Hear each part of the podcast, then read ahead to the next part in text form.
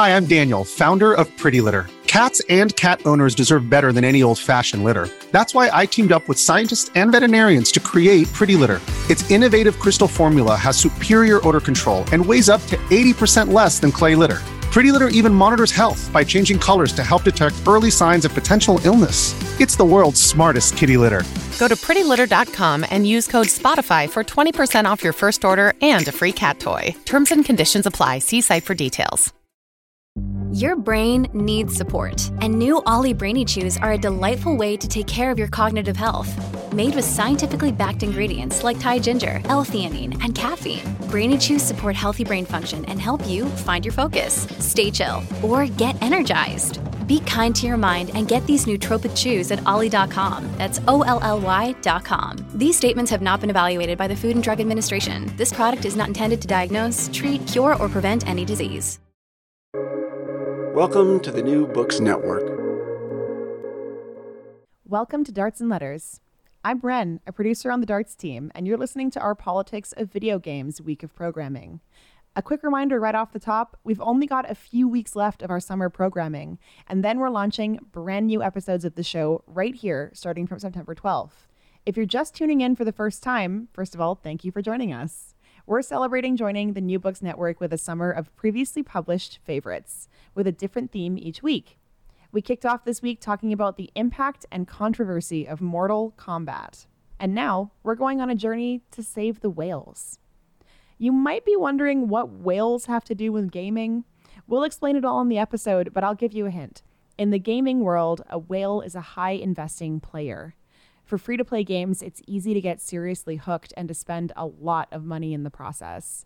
Game developers are all too aware of this, and some use sophisticated psychological tactics to hunt down their prey. In this episode, our host and editor, Gordon Katic, takes us through how to save those whales. Take it away, Gordon.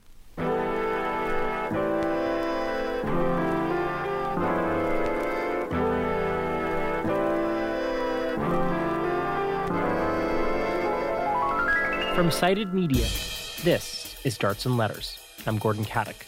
Darts and Letters is a podcast about arts and letters, but for people who might hack a dart. We're a left wing show about ideas and sometimes about whales and minnows.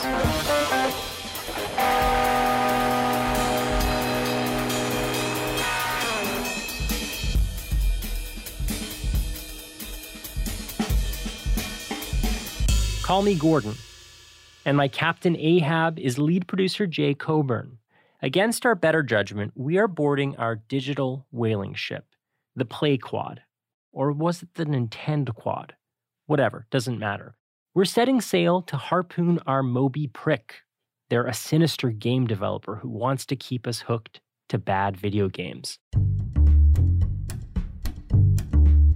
Sorry, I just had to indulge in some terrible puns.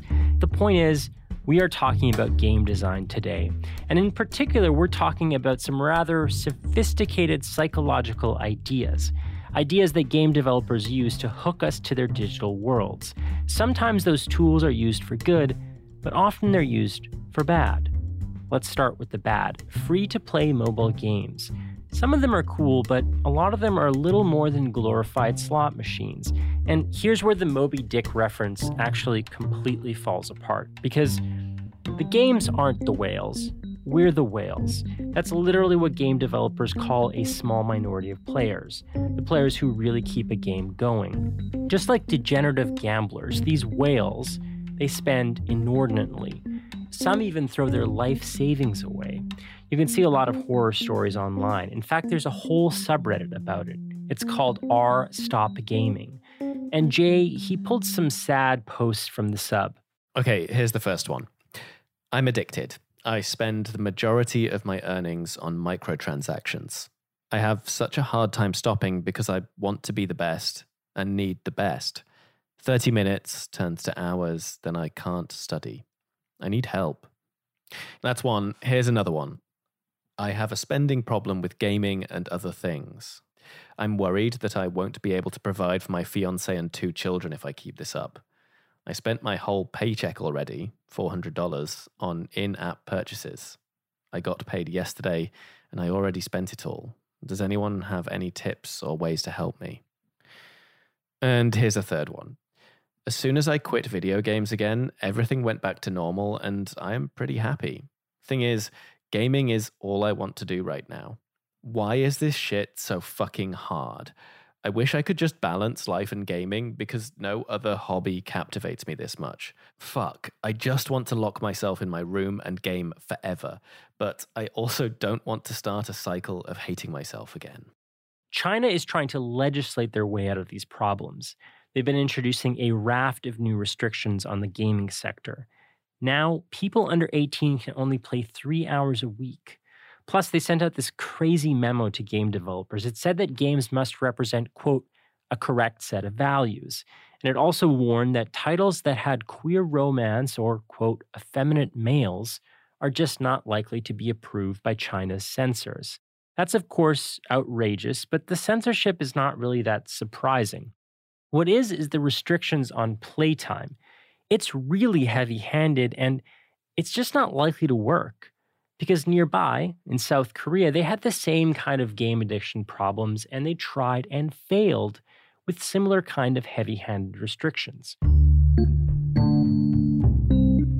Sheik Kim saw it firsthand, and our managing producer Mark Apollonio talked to him this week. Full name is Hwan Sheik Kim. Uh, I'm from South Korea. I'm 33 years old now. As online games were getting really popular in Korea, a lot of people started playing non-stop computer game and people were literally dying. I remember the first one I saw on the news was when I was in middle school, right around where the games like Diablo 2 came out and actually that was the first game I heard somebody actually died from non-stop playing video game, eating instant food all day long. I was a hardcore gamer uh, I played probably average of 13 hours per day through middle school to high school. What I would do is I would buy a bunch of cup noodles and then I start uh, marathon gaming. I, I mostly played online games, so there's no end of the story. So I would sometimes challenge myself to see how long I can play without sleeping. That was actually a popular challenge back then with friends. my record was three days in a row with three hours of sleep. So the first day I didn't sleep at all. Second day I slept two hours, and the third day I slept one hour. But then the South Korean government and the developers themselves started to crack down. They instituted a bunch of super restrictive rules. The first rule I was facing to break was the curfew system. So the government was doing curfew at 10 p.m., especially like if you are at at a PC room, uh, you get kicked out. Otherwise, they're going to have to uh, pay a big fine. Honestly, though, how are you going to stop Sheik from playing his games? And these rules, they're pretty easy to break. The curfew rule, I bent it by just buying a PC on my own. And then also, I started having friends in my classroom that has PC. So we would do like a sleepover. So we would completely eliminate the uh, PC bang, PC room type of a situation. Then he ran into another problem. They created a rule that limited what minors could and couldn't do in the games, but Sheik found an easy way around that. Just convince the game that you're not a minor. So I just eventually used my mom's social security number and actually use her phone to pay the cash items too. Because there's multiple pay uh, methods and minor if you're a minor there's limited ways to pay things. People like Sheik are always going to find a way around these rules. It happened in South Korea, and eventually it's going to happen in China too. You just aren't going to legislate your way out of these problems. And honestly, you shouldn't even try. We know that prohibition doesn't work in other domains, it's not going to work in gaming. But what we can do is at least take a step back and take a critical look at the game designers themselves. We can call out bad game design. We can advocate for values based game design, and we can celebrate the developers who really are doing progressive things with game mechanics. That's exactly what we're doing today on Darts and Letters. So jump aboard our ship, but this one, it's out to save the whales. Mary Flanagan is a game designer, author, artist, and educator. She's written a lot on critical game design, and she wants game developers to think hard about the values that are embedded in their game mechanics. Everything we make as humans we bring our values to that thing we make. And we kind of tend to forget that when we're immersed in narratives and all of these things, but actually, games are art forms of doing. Can a game mechanic actually help people with their mental health issues rather than make them worse? Maru Nihoniho is an independent Maori game developer, and she developed a game that treated depression in Maori kids. It's now being used in Canada for Inuit populations. There was one side where it's like, okay, this is CBT, and this is how it works. Like literally through the game, we have seven levels which represent seven modes of therapy. The other side was now how do we wrap the Maori world inside this game? But first, we look at the psychological tricks in free to play gaming from a person who employed the tricks firsthand.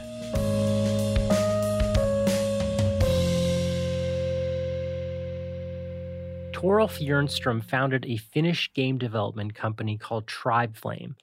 But if you look him up on Google, that's not the first thing you see. The first thing you see is a talk, a talk he did at a game developer conference in 2016. It's kind of like a TED Talk thing, but it is very masks off. Hello. I'm here to talk about monetization. It's Let's Go Whaling. It is about a, uh, a summary of a huge bunch of uh, behavioral psychology. Some of you will probably uh, be slightly shocked by all the tricks I have listed here, but I'll leave the morality of it out of the talk. We can discuss it uh, if we have time later. So let's. In the video, right Torulf rattles off a bunch of psychological ideas and concepts.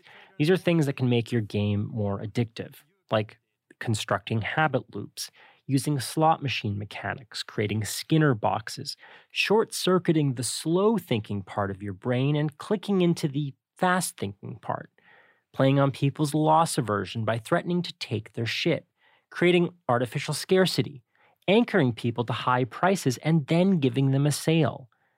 It was basic supermarket and used car salesman stuff, but presented in a pretty systematized way.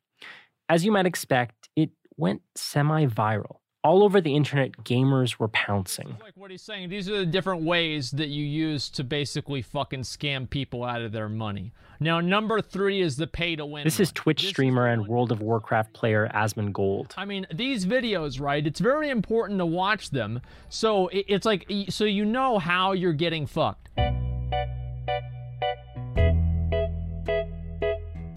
Uh, YouTube comments on this video are pretty funny too. Quote, how to destroy the video game industry through greed and immorality in 20 minutes or less. Here's another. This is a fascinating, dark lesson on manipulating and anti consumer practices. Save this video for historical reasons and for consumer education. And there's this other one I like that just quoted Machiavelli. It said, Learn the way to hell in order to flee from it. Well, today we're not running from it, we are running right at it, right to the man himself. Torulf Jernstrom.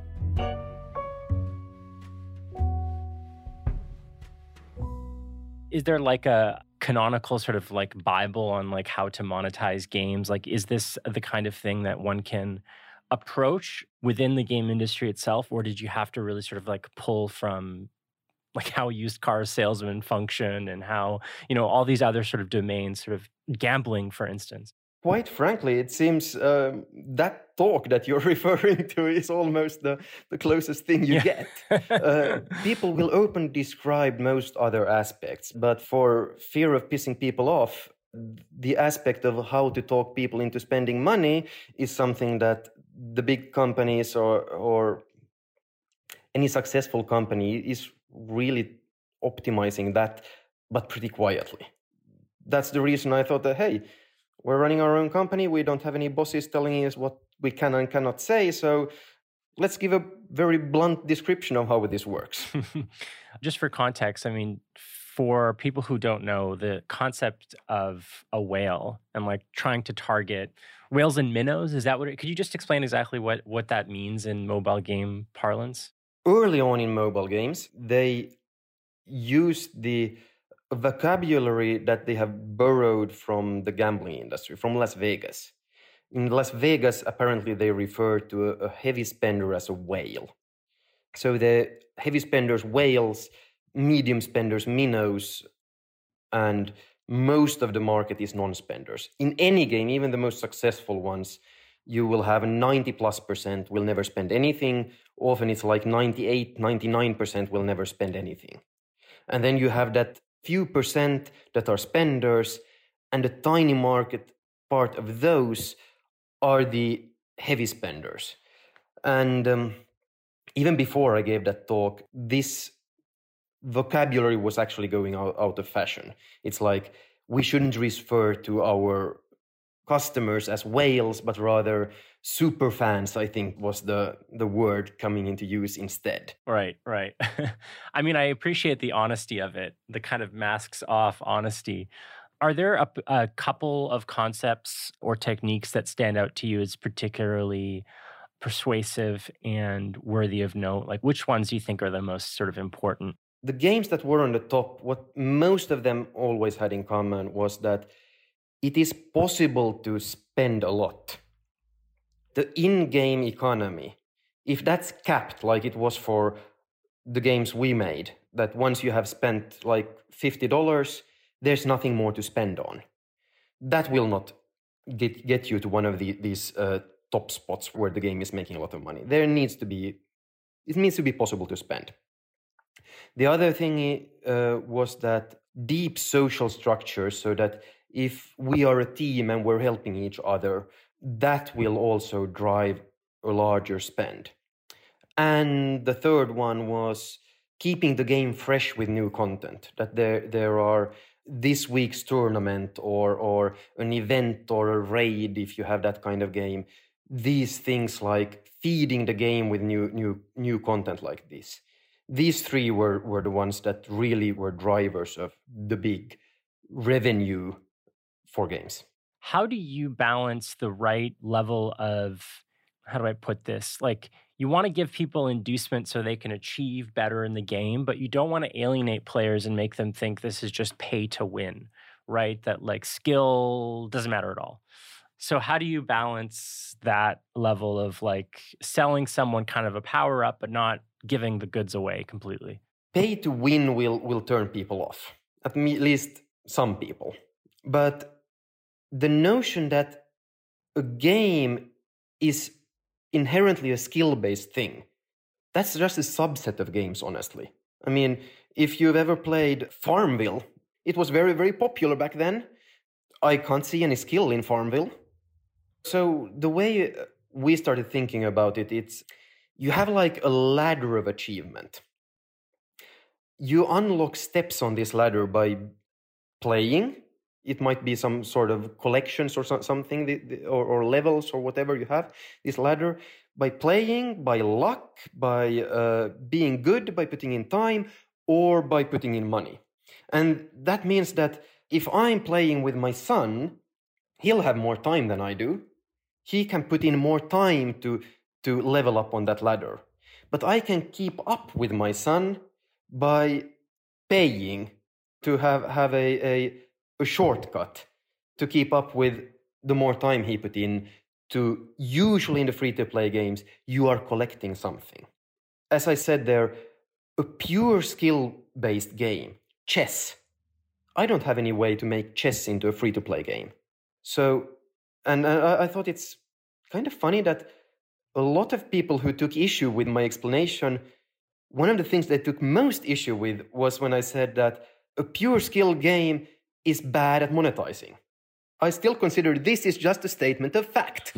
if you build a game that is purely skill based, you will not make a lot of money on it if you make it free to play. Right. Yeah. It's a make sure games aren't too skill based. I think what you said. Yeah.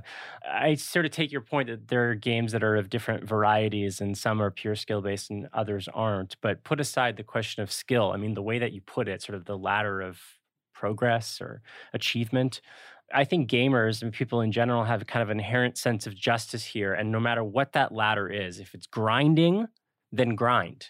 If it's skill, then be the most skilled. If it's creativity or collection or whatever, but the idea that you can just kind of like short circuit that and just like, okay, I'm going to take a shortcut. I believe this is a, a different mindset. I, I know exactly where, where you're coming from. I came from the same mindset when coming into this because let me guess, you're a PC or console gamer. Uh, I'm a console gamer, yes. Yeah. How much do you play on mobile? Never. You, you see, mobile gamers are the biggest segment. Mobile gamers, there's two and a half billion mobile gamers. Even if we look at revenue, mobile games as a business is a way larger market than all of these others. And what you're describing is really a console gamer's view on mobile games. But the guys who are playing Clash Royale are quite fine with either grinding or buying to get that next card that they want. So there's a huge amount of people who are used to this model and kind of prefer this model. It has its pluses and its minuses. The sad thing, I think, is that currently, at least, the premium game model where you pay upfront for something that doesn't really exist on mobile or isn't really viable. That's the sad thing, I think. But I wouldn't want to get rid of the, the free to play model either. It does align the gaming company and the player in the way that only the players who keep on playing will eventually maybe pay. These games are really offering like unlimited try before you buy. While a premium game will hype up what they, they offer, get the money from you up front, and then if you actually end up playing or not, that's not really their problem. The one thing that sort of surprised me the way you talk about it, like people decide or prefer the mobile way or they're accustomed to the mobile way versus the console way.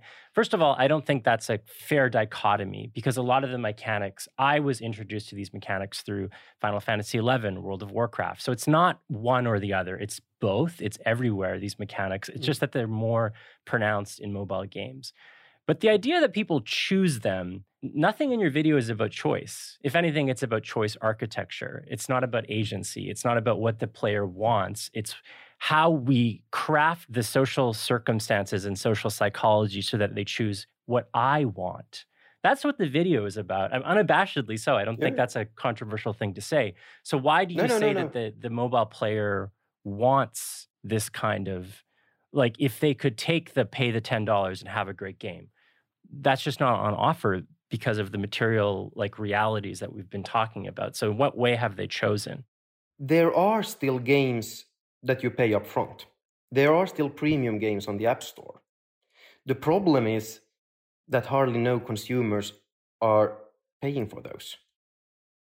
And this is not the fault of Apple and Google. I mean, at the point when the premium games were bringing in like 1% of the revenue for Apple, the games that Apple were featuring were still like 50% the premium games. Mm-hmm. And I had at game conferences long discussions with Apple, Apple's representatives of how do we save or how do we reintroduce the premium game model. But however, very few consumers are actually doing that, which, which I think find sad. As I said, I would like there to be a market, a larger market for the traditional where you pay upfront. Mm. But consumers seem to way, way, way at the moment prefer games that they can download for free. And if you are downloading a game for free, that means that the game company is going to, frankly, program a sales guy into the game. That's what's going to happen. I mean, they are businesses. Otherwise, they do go, go bankrupt. How do you feel about the morality of these? What do you really feel in your heart of hearts? I do believe that that you can abuse this. I mean, you you can go way overboard with it. There was one mechanic really pushing it in uh, Japan called Kompu Gacha. It was like a loot box in a loot box. That's pushing it over the limit of, of what I would consider fraud, and they legislated against it, and I think that's a very, very good thing. That said, I believe that games should work the same as that sales guy on the phone or the brick and mortar store or, or an airline. The same rules should apply to all. You did an, an episode about the moral panic. Yeah. Once you start treating the free to play games as something new and want to put way harder restrictions on this than the other economies, I believe you're you're getting close to that. I mean, if you're fine with, uh, I believe when I described the gachas, the loot boxes, I said that this is really the same mechanic as in uh, Magic the Gathering. Personally, I cannot see if we allow Clash Royale to use the mechanic they're using, we also allow Magic the Gathering to use the mechanic. Either you forbid them both or you allow them both because it's the same mechanic. No, I mean I understand what you're saying completely. I, I, it doesn't seem to me like it's the kind of thing that you can sort of fully legislate because it's so sort of contextual. Really, it's kind of an ethical question because on on a certain level, you're going to use techniques like this, like any good art will use certain kind of emotional manipulation to capture an audience. So it's not as simple as saying, okay, that is okay and this isn't. It's more like what is the ethic and the value of the game? To what end are these techniques being used for? And I think even a kind of uh, scummy used car salesman who like pushes a car and uses like um, a false sense of scarcity to get grandma to spend a little little more than than she should at least in some cases we can say hey she got a good car hopefully.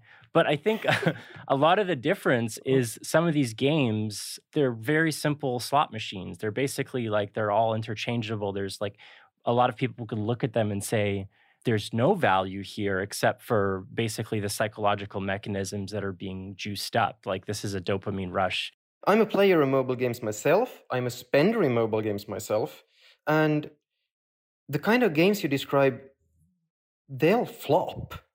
I mean, it's incredibly difficult, even when you build a mobile game that you put no monetization into it at all, which is usually where, where you start when you build a mobile game.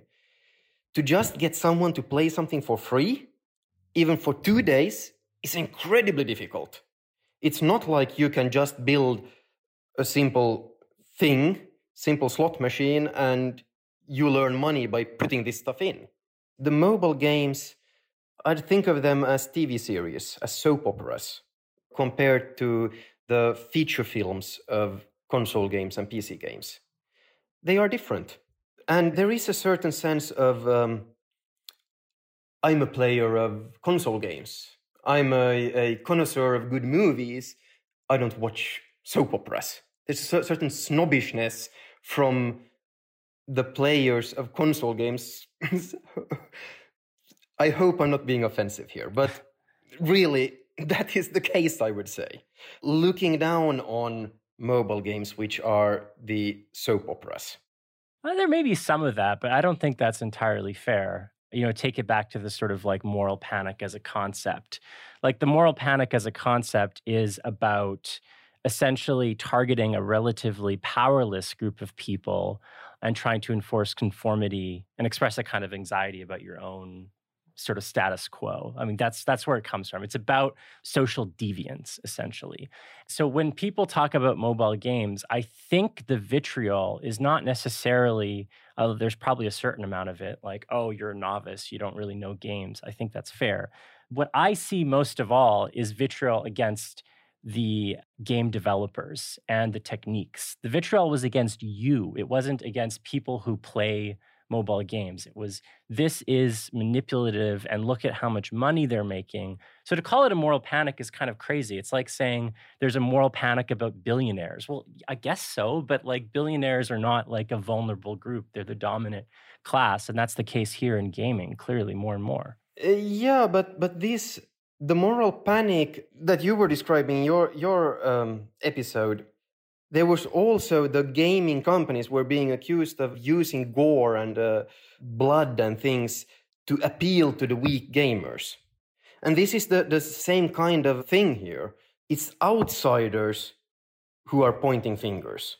If there are people who are players of those things saying i think i was being mani- manipulated into this That is a problem. And, and I, I do believe that that problem does exist.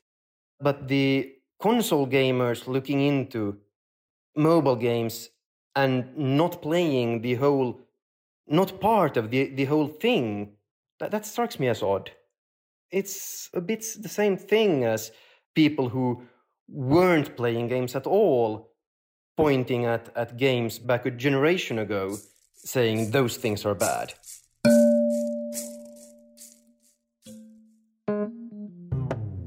You're listening to Darts and Letters, a show about the politics of academia, ideas, and intellectual life. We're proud to be a new member of the New Books Network, and all this summer we're playing some highlights from our archives. But we're coming back in September, and if you like what you hear now, you'll want to hear that. So why don't you subscribe to our podcast? You can find it by searching Darts and Letters wherever you find your podcasts or going to dartsandletters.ca.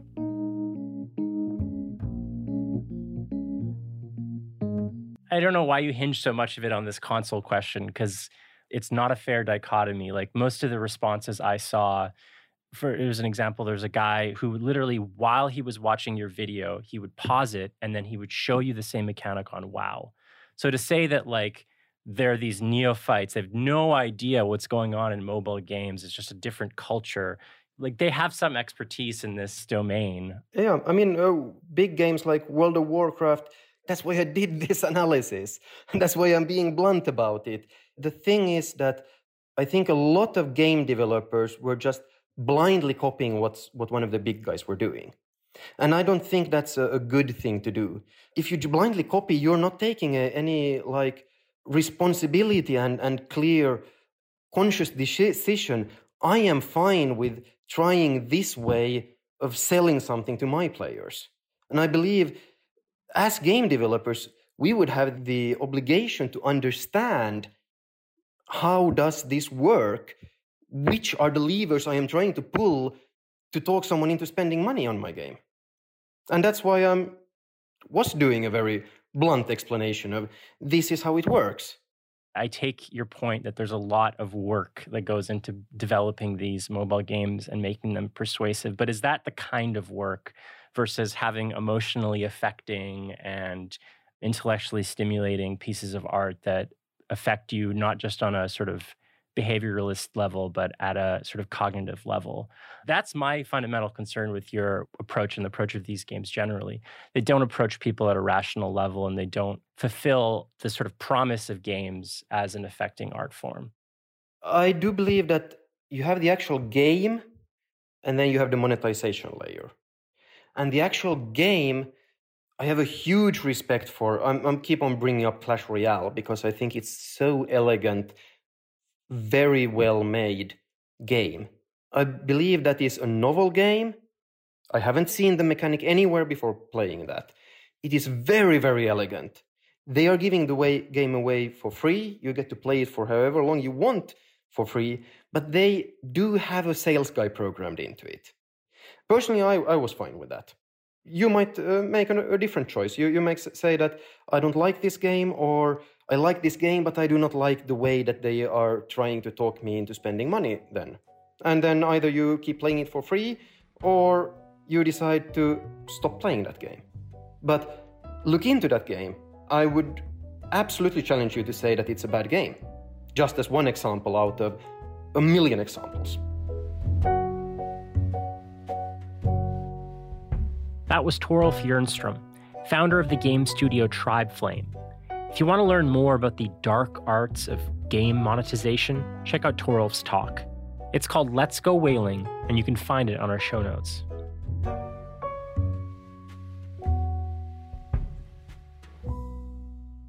Mary Flanagan is a radical game developer, artist, and theorist. And particularly, she's a theorist of the role of values in game design and game mechanics. Now, when she writes about values, it's not just the politics of the game, it's not just the representational questions, although it is that.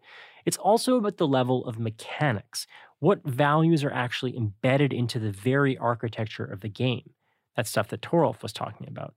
Mary's work really pushes game developers to think about those deep, fundamental structural questions within the games they create. everything we make as humans we bring our values to that thing we make and we we leave them in the item. And we kind of tend to forget that when we're immersed in narratives and all of these things but actually games are art forms of doing. And so because of that we're equipping players to do things and that all has repercussions about what we're actually meaning to communicate in a game. And so look at chess. There are values in chess. There are two sides for example. So competition two sides they're equally balanced. So there's this idea of a game has equality or the kind of fairness built into it. Each side has an equal chance. There's even class built into chess because you have pawns and they're worth, they're more expendable. They have less power than the royals. And you also have other values such as, you know, war is a way to solve problems. so all of those things are built in, they're baked into that framework of a game. And then it's like, how do those values relate to the context that game is played in? How does that how does that relate to the players and what they bring to the table? It's it's a complex web. So i'm curious about maybe some popular games and get your take on what sort of the implicit or explicit values are. I mean one of them one of the most popular ones that you write about is the sims. So maybe i i thought i would kind of start there. What made you look at the sims and and what are the values there? I really enjoyed the sims because while it was a tongue-in-cheek game that kind of looked at happy suburban Americana. And you can tell it's very much based on that kind of model of, you know, the streets are wide, the houses have yards, there's pools and everything. I also really found it quite interesting the ways in which I saw players play the game. And in part, this is because I visited Maxis when they were making one of the Sims and I met the designers, um, talked to Will and other designers working on the game. And it was really interesting because they wanted to break the fourth wall occasionally, you know, like when the Sims are doing something bad or like they get really angry and they, they kind of turn to you. They want they broke the fourth wall, they added humor and they allowed for players to take this suburban fantasy in their own direction. And it was really quite interesting the way there's a whole group of players who would just abuse their Sims trap them in the swimming pool, start the house on fire. You know, they it was just a whole group of people doing that. So what does it mean to create this thing where you know you go and you get a job and you work for the goods in the house and you can you downsize in the sims and still keep your characters happy? If not, is it just this engine of consumption or is there a critique in it, right? Can we read a critique mm. and a place for reflection? It's like, wow, I, I have too much stuff and I I keep buying this stuff for this character and they're never happy and they you know hmm. so so trying to the, the the exact relationship between how the characters are kept happy and what it means in our everyday lives is a space for reflection i think so so i'm mm. i i have had a good set of fascinations with with you know looking at the history of the suburban development around around the world and how class operated you know when when cities were too congested you know wealthy families moved out created these subdivisions and then created these like class boundaries and stuff. So so hmm. then we're automatically putting ourselves in one class and not the other. We don't have sims high rise as like the first game coming out. It's very much a different kind of um, urban fantasy. Part of the reason why I was curious to talk to you was about the game designer and you know part of your your book looks at sort of shifting their process and making them attentive to values and not just the kind of engineering of it. And part of what we want to look at is the world of free to play, the whole kind of infrastructure of games that have very predictable and exploitative psychological dynamics that don't seem to build much sort of beyond that. What do you think about those types of games and what how would you you talk about them in, in sort of in the domain of values?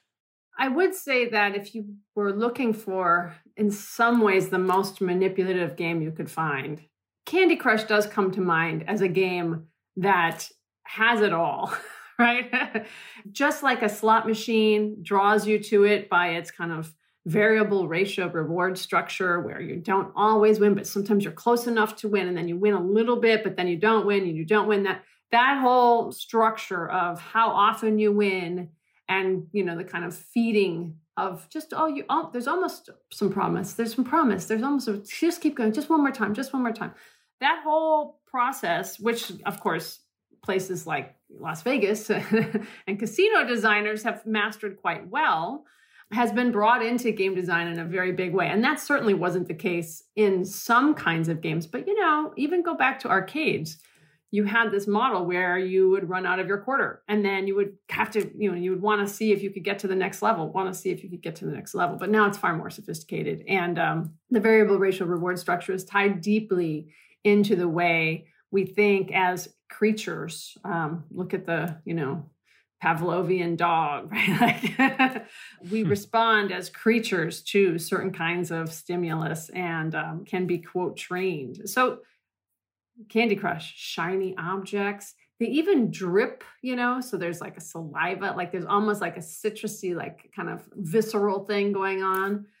And then there's these explosions, and you know, you feel like you've done so much, and then there's this cause and effect through the chaining, and oh, I got that, and I got that, and I got that.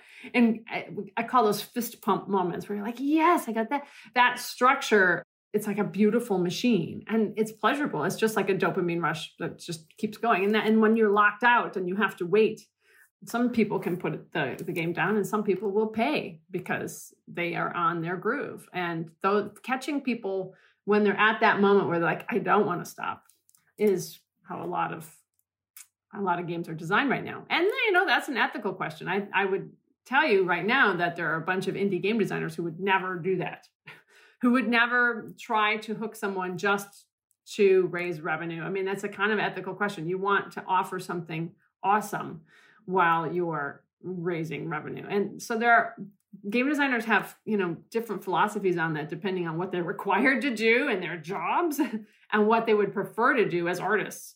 There's a line. And I have friends who quit their jobs because they did not want to go down a line they felt was crossed.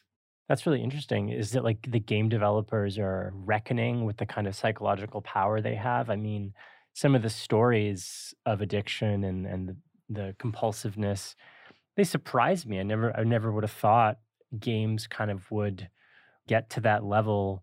Do you think it surprised in a sense the industry, or is this kind of like a a very careful, calculated, and scholarly approach to building the most um, kind of uh, addictive systems? Uh, it's definitely intentional. I mean, it's a revenue model, and games get they do not get cheaper to make. so, so um, it's a revenue model, and it's been the same way even in the 1990s. Everybody talked about okay, TRT, total running time, total hours of gameplay, and you would advertise that on mm. the box, and people still talk about games that way. And for like you know your big AAA kind of oh it's 80 hours of gameplay and 120 hours. Awesome. It's I, I, you know it's worth more. It's worth more. It's I'll pay 40 I'll pay 40 I'll pay 50 I'll pay 60 dollars for that because it's more. I'm getting more for my money. So now we have a little bit different model where it's like oh I get all this and I only have to pay 199 oh yeah it's just 199 but there's a lot of 199s yeah no kidding.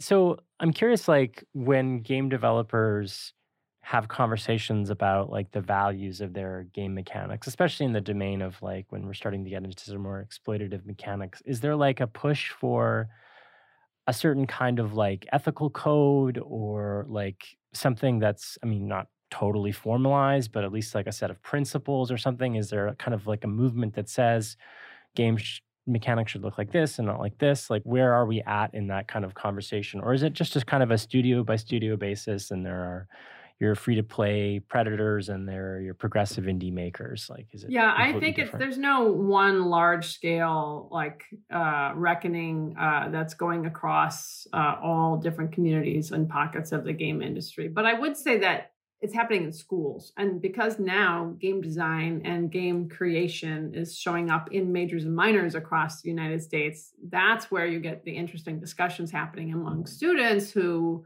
are reading and engaging with ideas before they enter the industry so that when they enter the industry they're coming with a lot uh, a lot more thoughtfulness and a lot more attention to things that might have been taken for granted. I'm curious about the process. I mean you write about having game designers really rethink their process a little bit. What kind of um, changes ought they make to sort of really seriously consider the values of their their programs One is to just state the values of the game explicitly and put them as criteria for your final product. Things change when you're creating any kind of game, any kind of creative work, but a game in particular, playtesting can take you down this way or this way, and you might change, make significant changes. It's easy to have that core value that you thought was the beginning of the game kind of get lost. And I see that a lot. Like you, it's like, ah, this, the whole point of this is about we emphasize uh, inclusion. Ah, but then there's this battle scene, or then we have this other thing. Oh, well, I don't know. But if we have these two groups do this, blah, blah, blah, blah, blah. And by the time you get back to where you're at, you may have something fun, but did you really satisfy that initial intent? It's almost like a dual bottom line. As a developer, you have to try to figure out at what point did you go down something so far that you actually lost sight of that initial values, or just to look at your game anew and say, wow, what values did emerge now that weren't necessarily intended? Yeah, I mean, this kind of unintended consequences is really fascinating. I'm curious about the game Spent. Mm. If I understand it correctly, it was kind of designed to raise awareness about poverty and, and spending what little resources you have. But how was it that the mechanics of it sort of, in a way, belied its values or, or, or sent a different kind of message than was perhaps intended? I, don't want to just diss on this game because it really did have very good um, intention. You know, Spent was a game that was developed around 2011, 2012, so it's it's relatively old now. But it was a web-based game to raise awareness about poverty and how close so many people in the United States are living to poverty. So one starts the game and one uh, loses one's job and has about a thousand dollars in the bank and has to survive, and you have to make choices do you fix your car? Do you take your child who's ill to the doctor? Do you? It, they're real choices that real Americans have to make. So it's a serious game, and it was just happened to be one of the games that a Yale researcher, a graduate student at Yale, studied because it's so few games are studied. But in this particular study, it did tend to make people have more sympathy for those who are homeless, but at the same time, or, or on the poverty line, at the same time, the data suggested that players also assigned personal responsibility to the situation that the player found themselves in. So, because games are about choices and you have choices, well, maybe you just made the wrong choices and you ended up poor. right? So, in that way, it would deny a sense of systemic inequity. A player might think, oh, you know, poverty is personally controllable the game is personally controllable. So that's something you might not catch if you just hear what someone is saying about a game as they play it. Oh, wow. Oh, no, I, I didn't want to lose that money. So, really understanding how people think after playing a game, two weeks after playing a game, two months after playing a game. Longitudinal studies are very difficult to find also mm. in the mm. game space. So there's there are many challenges about getting actual data on games, and um, just because you tell a story about something that's very important and real doesn't mean that people react in the same way that you think. That's a really um, scary thought, I would think, for a lot of progressive game makers that they don't really know ultimately kind of what what the effects are. I guess that kind of leads me to one of my questions, like what ultimately when we're making games for like social change or radical critique, like what's the end goal here?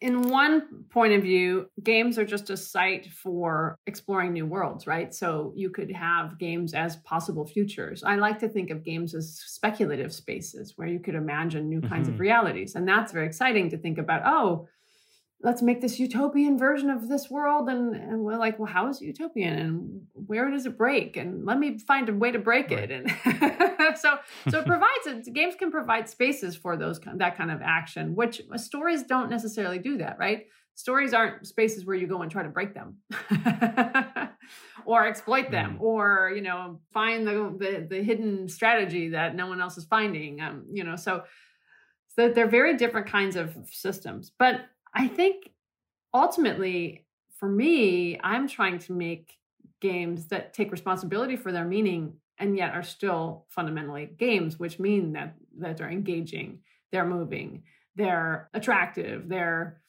compelling. You know, fun is one of those weird words. We can say we're having fun and it's really terrifying what we're actually doing. we could say we're having fun and we're like kind of sad about this character's long walk home after something happened.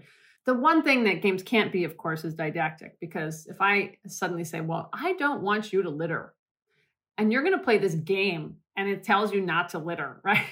this this is not helpful. no one wants this game. Games are supposed to be spaces of freedom, right? I don't want to be told what to think and how to live my life, right? So you can't have that's called psychological reactance, right? So how do you mm. design something that's trying to have messaging but kind of avoid psychological reactance, you know? And we've all seen it. I mean, we're seeing it on college campuses, for example, when it's like instead of interesting signage, there's like wear a mask. You must wear a mask. Wear a mask now. You know, it's like I've seen people like take their mask off right in front of the sign because it's like, oh yeah, you know, psychological reactance. This is a human thing.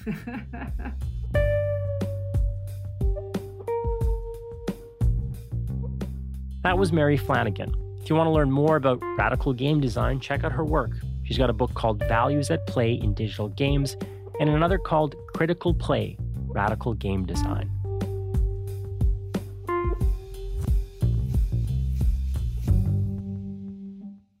My head has been so much in this world of manipulative game design. But I don't want to leave you with a false impression. I don't want you to think that all games just usurp people's agency and exploit their vulnerabilities. Of course, a lot of them do, but some of them do just the opposite. Some of them make you healthier, some of them support your agency. At least the games by Maru Nihoniho do that. She's a Maori game developer in New Zealand, and her studio Metia makes games for Maori people. These are games that educate, and one of them is literally a mental health treatment. It's called SPARX. This was a fantasy game version of cognitive behavioral therapy. Maru designed it with academics and with Maori elders, and it was made for Maori youth with depression. I called up Maru to hear the story of the game, how it integrated psychology and indigenous culture, and how games in general can make us better understand mental health and wellness. I will have to say it was a little bit challenging to put in aspects of our culture into the SPARX game because we were working with a therapy mm-hmm. that is a face to face therapy. And we were computerizing that, we were putting it into a gaming platform.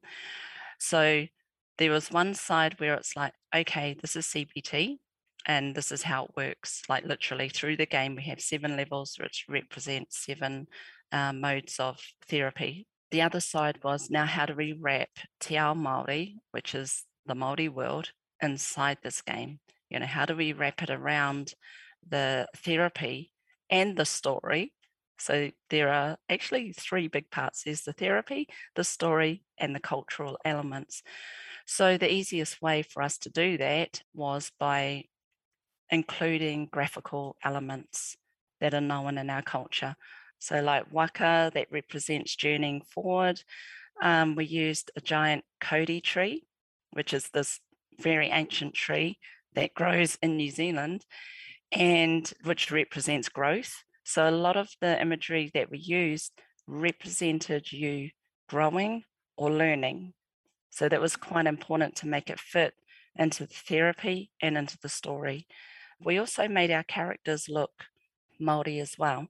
So our guide, who was the the man that you meet at the start, he has feathers in his hair, which represents, you know, a person of high status. So it was about taking aspects, important aspects of our culture that were really relevant to the story and to the therapy. Must be an interesting kind of dynamic to work on a game where you're collaborating with therapists and with scholars, not the kind of typical game design process. How was that? that made things longer because we had a lot of meetings that we needed to attend. So it was either meetings with yeah, psychologists or it was meetings with our Māori kaumatua. So kaumatua is an elder and he would advise us on some of the things that we wanted to do or to put into the game. He would say, ka pai, which means yes, that's good to go. Or he would say, um, think about this and sort of change it up a wee bit. And what were the results? Because it was evaluated. Uh, there's like many a paper that has been written on this game and this method. Well, the results were great. The game was reviewed, it went through clinical trial, and the results in a nutshell were that SPARX is just as effective as treatment as usual. So it was a great result. I'm curious about in general how mental health has factored into gaming in general because it to me it seems like a fruitful place to like inhabit the world of someone with a mental health issue to understand what it's like and to create things that approximate what it might be like to have this issue or that issue. Is that something that gaming has like portrayed or done kind of interesting things with?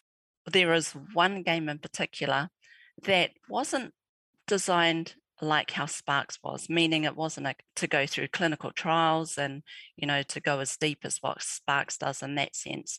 It's a commercial game, but it does touch on mental health. And it's sort of a game that I can see SPARX progressing into one day. That game is called Hellblade or Senua's Sacrifice.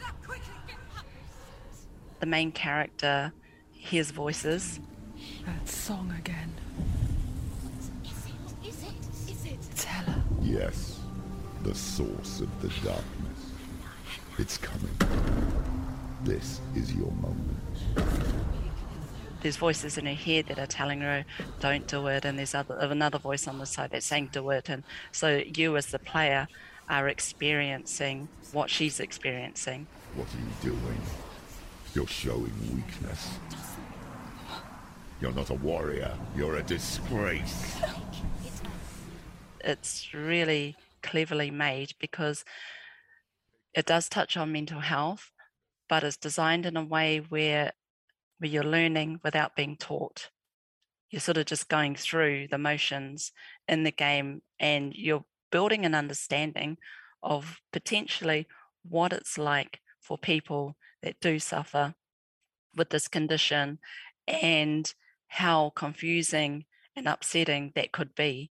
I was looking at the backstory to that. I found it fascinating. They did have like doctors that they were consulting and that sort of thing. And really interesting to me like when i heard about that game i was like oh if i had you know psychosis or something like that i might be afraid of that being triggering or or um or really harmful but you know you go on youtube and there's a few of these videos sort of confessional videos of people with mental health issues saying this like totally speaks to my experience and it was like the most kind of true representation of my psychosis things like that and i thought that was um kind of amazing to see. Like gamers talk about it to their sometimes really large audiences and things that they had never talked about. So that was really cool. Yeah.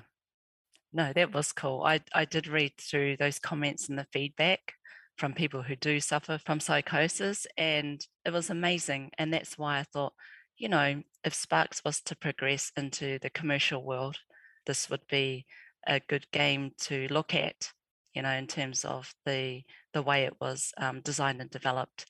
I'm curious if that's where this kind of storytelling is going. Like, what are you seeing in terms of using mental health as a, as a kind of storytelling device? Are there other game devs who are doing this, or should they be doing this? Yeah, like what what are you seeing?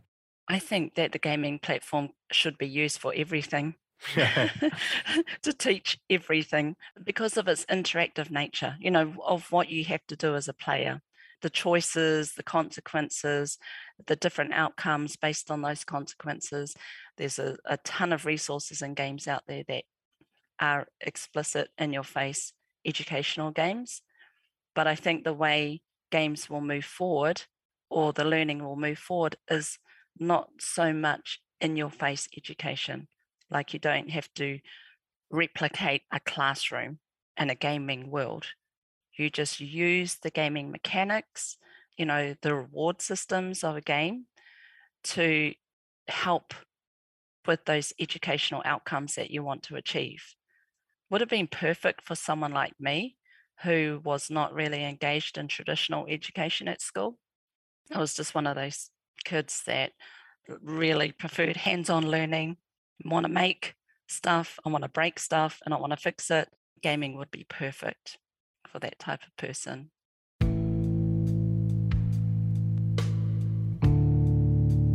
And that's it for this week's episode of Darts and Letters. Our lead producer is Jake Coburn. Our assistant producer this week was Jason Kohanem. Our managing producer is Mark Lonio, and research and show notes are by Dave Moscrop. Our marketing assistant is Ian Souton. As always, our theme song and outro was composed by Mike Barber. The graphics are by Dakota Coop, and I'm your host and editor, Gordon Katic. You can send us feedback by emailing the show. The address is darts at citedmedia.ca. This is a production of Cited Media, and we are backed by academic grants that support mobilizing research and democratizing the concept of the public intellectual. This is also part of a wider project that looks at the politics of video games. It's housed at the University of British Columbia and the University of Waterloo with funding from the Social Sciences and Humanities Research Council. Thanks for listening.